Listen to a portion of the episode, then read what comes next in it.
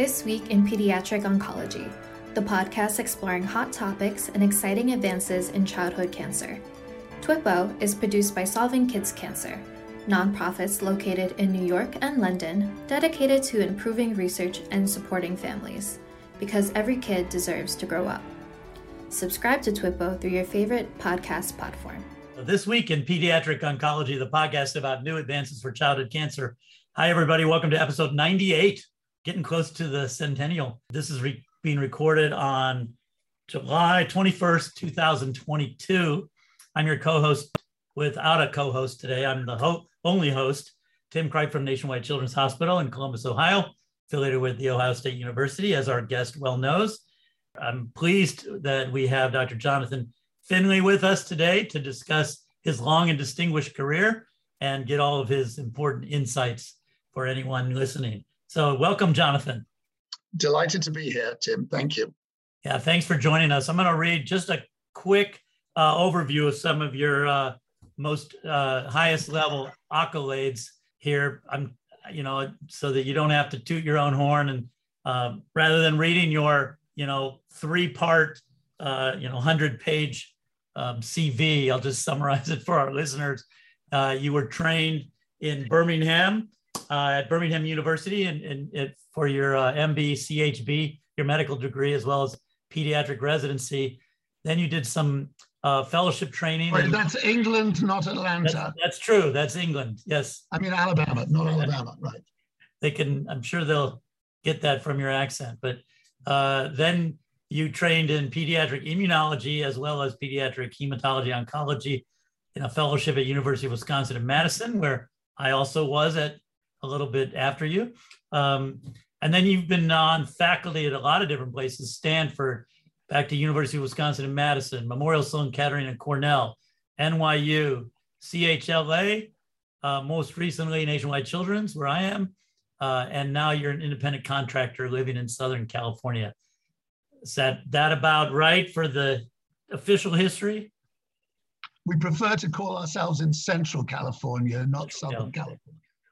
Well, it always seems sunny when I talk to you. So, um, you have uh, received a number of awards, uh, awards from the Society of Neuro-Oncology, awards for excellence in 2001 and 2012, a Society of Neuro-Oncology of Latin America International Pediatric Oncology Award in 2016, Society of Neuro-Oncology Lifetime Achievement Award in 2019, and most recently in 2022, this year, the International Society of Pediatric Neuro-Oncology Lifetime Achievement Award. So congratulations on all those, those honors, well deserved. You have listed over 350 publications, over 380 invited lectures, and have trained over 130 students uh, so far. So uh, lots of lots of fantastic work over many many years. So congratulations on all that. So we're we're very pleased to have someone of such prominence as a guest. And of course, it was my pleasure to work with you over the last what five or so years here while you were uh, running our brain tumor program, and such a delight to to a person to work with. And so, you know, I really want our audience to sort of get a sense of who you are and and what your thoughts are as we go through this conversation today. But maybe just start off by telling us. I, I I know from personal experience you could regale us with stories for many, many hours, but maybe just tell us how you got into taking care of kids with brain cancer. Okay.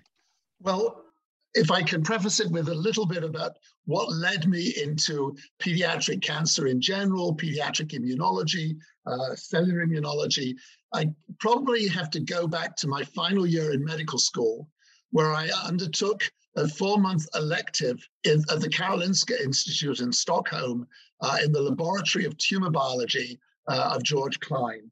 The interests there were Burkitt's lymphoma. The interests there were more fundamental cellular immunology. And in fact, there was a laboratory of cellular immunology that I was working in. And there was this terrific guy who was also visiting from the United States, far more senior than me, who came from Robert Good's group in Minnesota and who kept talking and presenting all the time about the wonderful new world of bone marrow transplantation for immune deficiency disorders. And we talked about where that might eventually be able to apply to other kinds of diseases like cancers, like leukemias. And basically, that whole, um, if you like, trio of clinical uh, and translational and more fundamental immunology like issues that I that I encountered as a final year medical student at the Karolinska really helped formulate um, that I wanted to be a translational researcher at some point in the future. So that's certainly what led me into pediatric on, uh, oncology, immunology, why I undertook immunology fellowship before oncology. How did I get into brain tumors? I have to tell this story. I actually, my fellowship with, as you know, Nasrollah Shahidi in Wisconsin, uh, who was a very strong experimental hematologist, and you follow the, you know, under the guidance of your of your boss.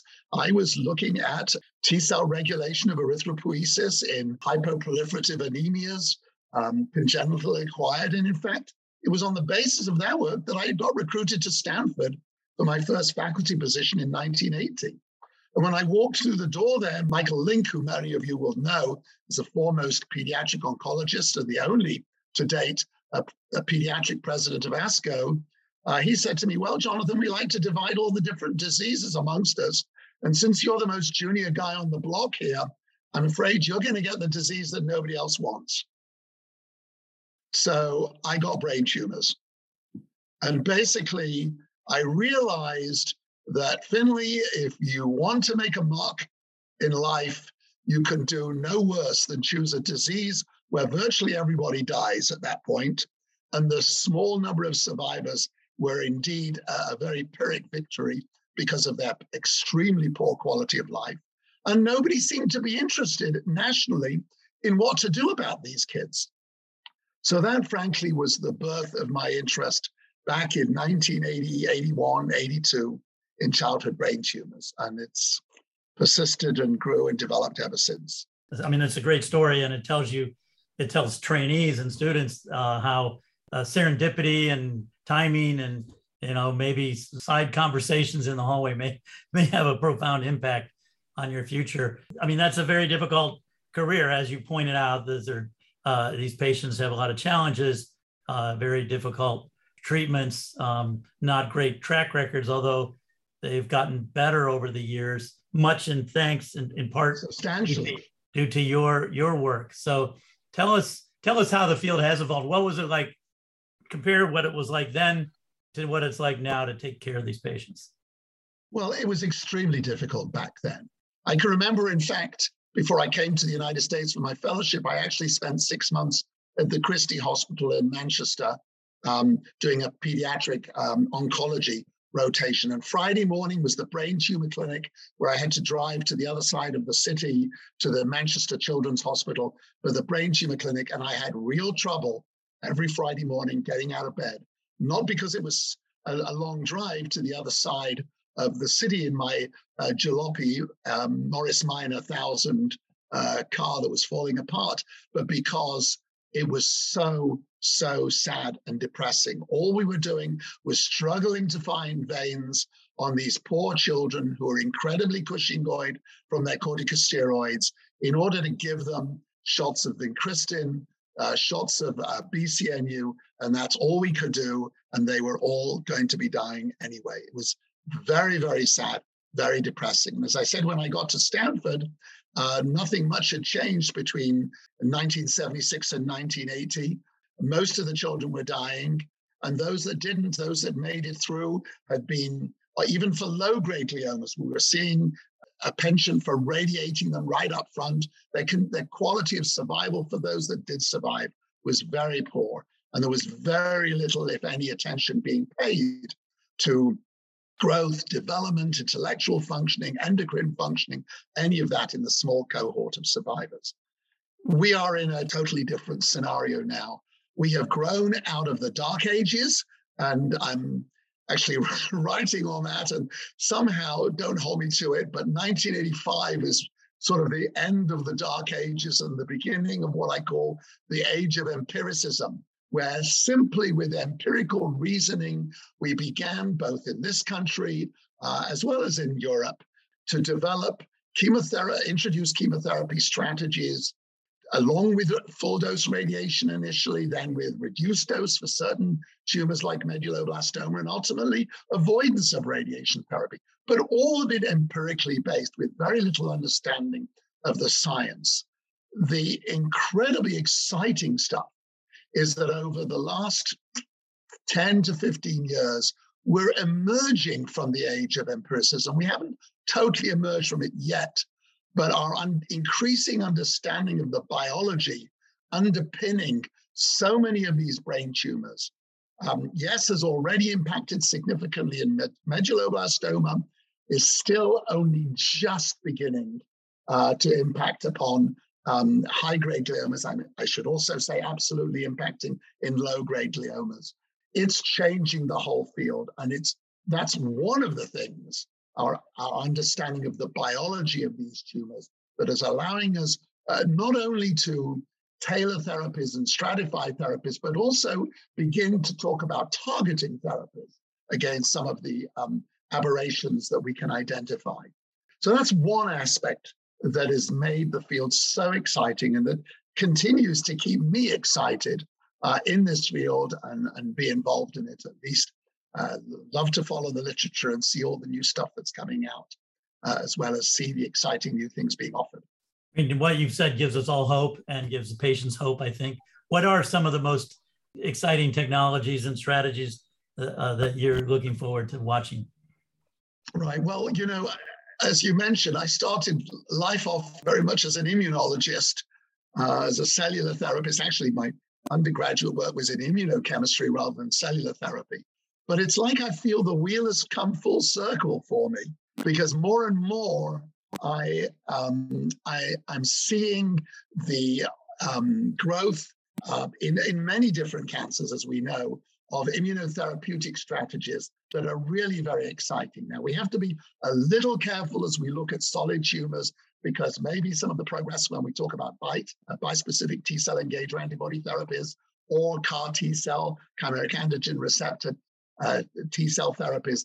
And the, the great successes there, as we know, have been in childhood leukemia, uh, lymphoma of children and adults, and now more recently in multiple myeloma. Um, we've yet to see those translated into more solid tumors. But I'm very hopeful that if we can address, and I know there's a lot of people looking at this uh, and beginning to understand the microenvironment that surrounds our solid tumors, be it macrophages that inhibit uh, immunotherapeutic strategies or certain T cell subsets that do that. If we can overcome those things, then our, our lymphocytes that certainly get into the, for example, the brain, let alone other solid tumors, uh, will not be uh, neutralized, shall we say, by the tumor milieu. So that's a big that's a big exciting future, but also some uh, potential uh, significant inhibitory factors at the moment.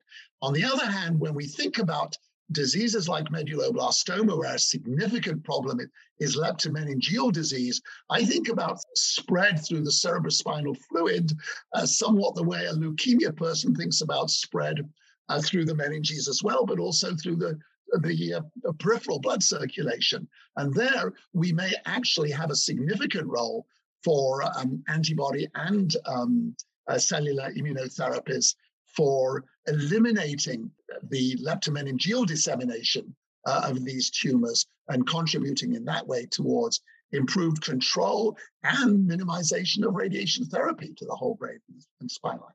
So I think those are very exciting years. And I've not even touched upon your own area of expertise, uh, which is viral immunotherapeutic strategies for tackling cancers of various sorts. It's an incredibly exciting arena between our understanding of the biology of these tumors, identifying potential targets, and the expansion of our understanding of immunotherapeutic strategies.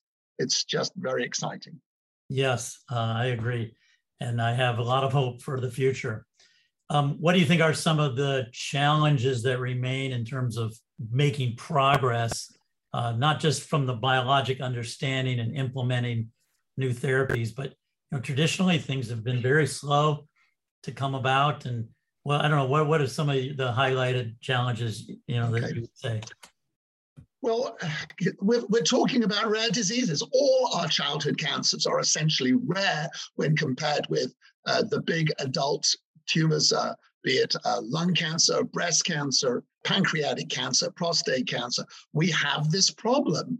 And in fact, in many ways, that's been part of our success because it's forces, not because we're all great democratic socialists, but the only way we could actually um, make any headway was by working together at the national level through our initially pediatric oncology group and children's oncology group, and uh, over the last 20 years, a combined unified national POG CCG, the Children's Oncology Group.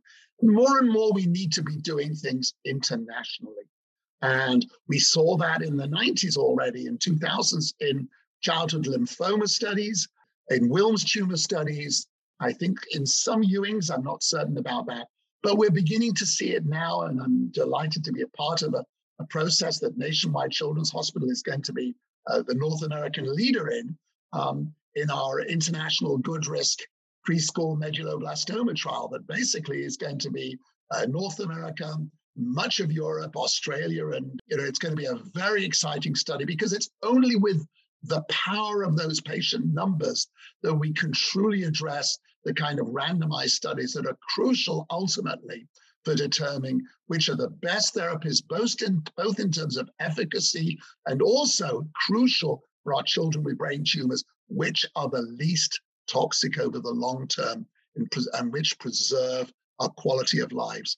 So that's a challenge, but at the same time, a tremendous opportunity. I think we really need to be looking uh, much more internationally. And it's hard. It requires, you ask, what are the other challenges? You've got to get funding for this kind of stuff. The NCI is, you know, doesn't have the funds and doesn't prioritize it high enough. Philanthropy uh, only goes so far, and these are difficult economic times, especially through COVID. I think there's been a lot of a drop off in philanthropic support for all kinds of reasons from that.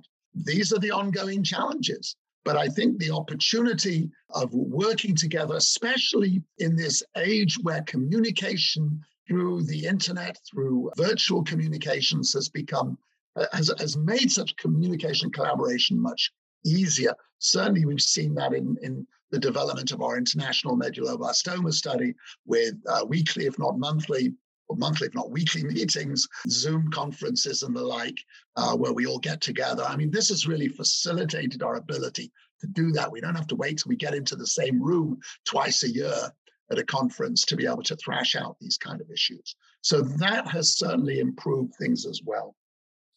Clearly, there are big problems that remain, whether we're talking about childhood brain cancer or any of the other cancers that we have to deal with. Oh, it's good to know that at least one good thing came out of COVID this whole ability to communicate better virtually. Uh, you make a right. great case for for teamwork. Are there, speaking of philanthropy, maybe other than philanthropy, are there ways that you have felt uh, parents or survivor advocates have impacted your work along the way, and in what ways?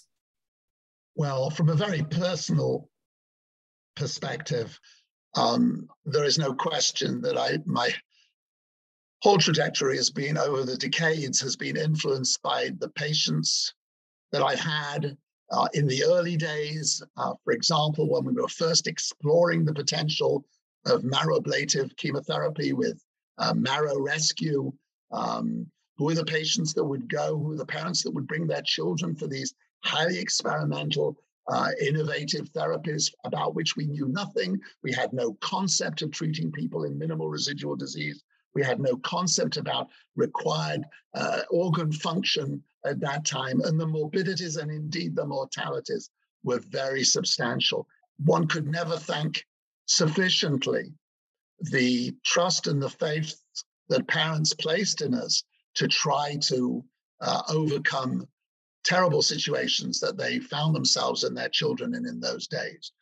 Yes, we had, even in the early days, great successes and there's no question that the successes always help to stir you um, forward uh, in your goals. But in many ways, I would say personally, it was the failures that drove me more to persist in trying to improve therapies, decrease the toxicities, improve the efficacy over the years.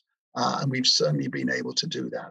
So that's a very personal perspective. I can tell you that, for example, uh, and I think we're seeing this increasingly, the involvement of parent advocates in from the very beginning of the development and construct of our clinical trials, I consider very important. And we have done this, for example, in our international um, uh, medulloblastoma trial. We have uh, parent advocates that are involved with us uh, on both sides of the ocean. And I think their role is very important to hear from them um, to make sure we don't go off the deep end uh, and are asking questions that are relevant uh, and important to families um, and their children. Um, so that's just a couple of ways in which it's impacted with me, but without it for me. But the personal perspective, I, I, I don't think I could have. I mean, there's no way I could have done this without the stimulus, good and bad, d- difficult and successful, from all the patients that I've had the honor and privilege of, of, of managing and being involved with their care over so many decades. You know, con- continuing along the personal perspective theme, I don't think I'm sharing anything you wouldn't want me to because you've written about it, but you're a twice twice a cancer survivor. How has your experience as a patient influenced your uh, behavior as a physician? Uh, you, you, might ask the question the other way around as well. How has my experience as a physician influenced my behavior as a patient? True? Yes. And uh, one of my colleagues said to me, because I'm heading for CAR T cell therapy in New York after having undergone a second autologous bone marrow transplant, and a very wise senior colleague of mine said to me, Jonathan, are you sure that your selection of treatment options for yourself are not being overly uh, influenced by your own personal experiences and biases. And I said to him, goodness, of course they are. Yeah. What else is bias if it's not based upon experience and expertise? You know? And, and why would I want not to do for myself what I haven't done for generations of children? Admittedly, there's a big age difference of children who I've put through um, consolidated marrow-ablative chemotherapy regimens for decades before me. And after all, here I am four years into my uh, multiple myeloma therapy, and I'm feeling the best I've been in four years, and I'm in the most minimal disease I've been in four years. So I can't complain that my uh, strategy that I've uh, developed, along with some outstanding myeloma specialists uh, um, in this country, in uh, in uh, Ohio State University, in the City of Hope, um, at the Memorial Sloan Kettering and uh, in Spain as well, who have been great advisors and counselors for me over the years. You know, there's no question that what I do has been for myself has been influenced by my own experience as an oncologist. But your question, the other way around, is also equally true because my first bout with cancer uh, was when I was 26 years of age and still a resident back in England doing pediatrics and thinking about immunology and oncology. And having developed at that age uh, metastatic recurrent testicular cancer, kind of said to me, Finlay, you're probably on the right track wanting to follow a career in cancer and uh, immunology. That was a time when uh, before um, Dr. Einhorn developed his wonderful uh, chemotherapy regimen for testicular cancer, uh, that was a time when I wasn't expected to survive. And my radiation therapist at the time tried to prepare me for that, which I actually shocked the hell out of me because um, made me realize those are the kind of conversations one really needs to be having uh, with with one's patients and families. Um, there was one specific radiation therapist that tackled, sat me down and asked me that. Not most of them, but at least one of them did. I think the important thing is it gave me a sense of optimism, having survived it, of course. Uh, that even when you have survived, a disease is only incurable until somebody comes along and makes the effort to cure it. I, I do want to stress, though, how important it is. And it's not just a cliche to say this, but it's very true. And one has to keep reminding oneself and confronting oneself with it whether you are a physician uh, or a patient or uh, either or both. It's one thing to deal with cancer and deal with it aggressively. Uh, and there's no question it becomes an important part of one's life, both as a physician, but also as a patient. But you can't let it define your life. You can't let it lead everything you do.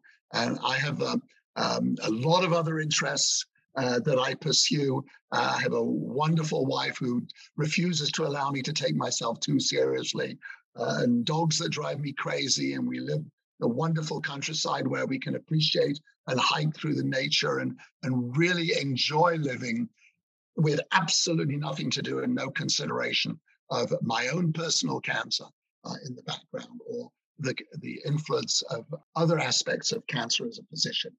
So I hope that goes a little bit of a way to answer your question there.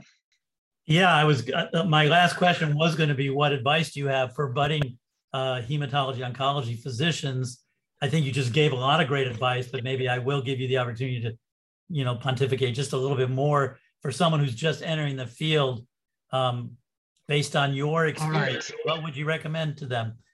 They keep their eye on the prize. Okay, very easy.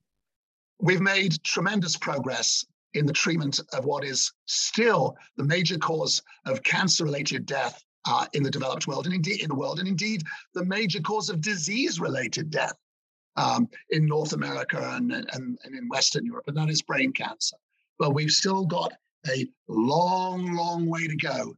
So I would say to you what Uh, Dustin Hoffman was told by Mr. Robinson, I think it was Mr. Robinson, in The Graduate, when he pulled him aside at his graduation party and said to him, Plastics, plastics, pediatric oncologist, brain cancer, brain cancer, brain cancer. We need you in the field.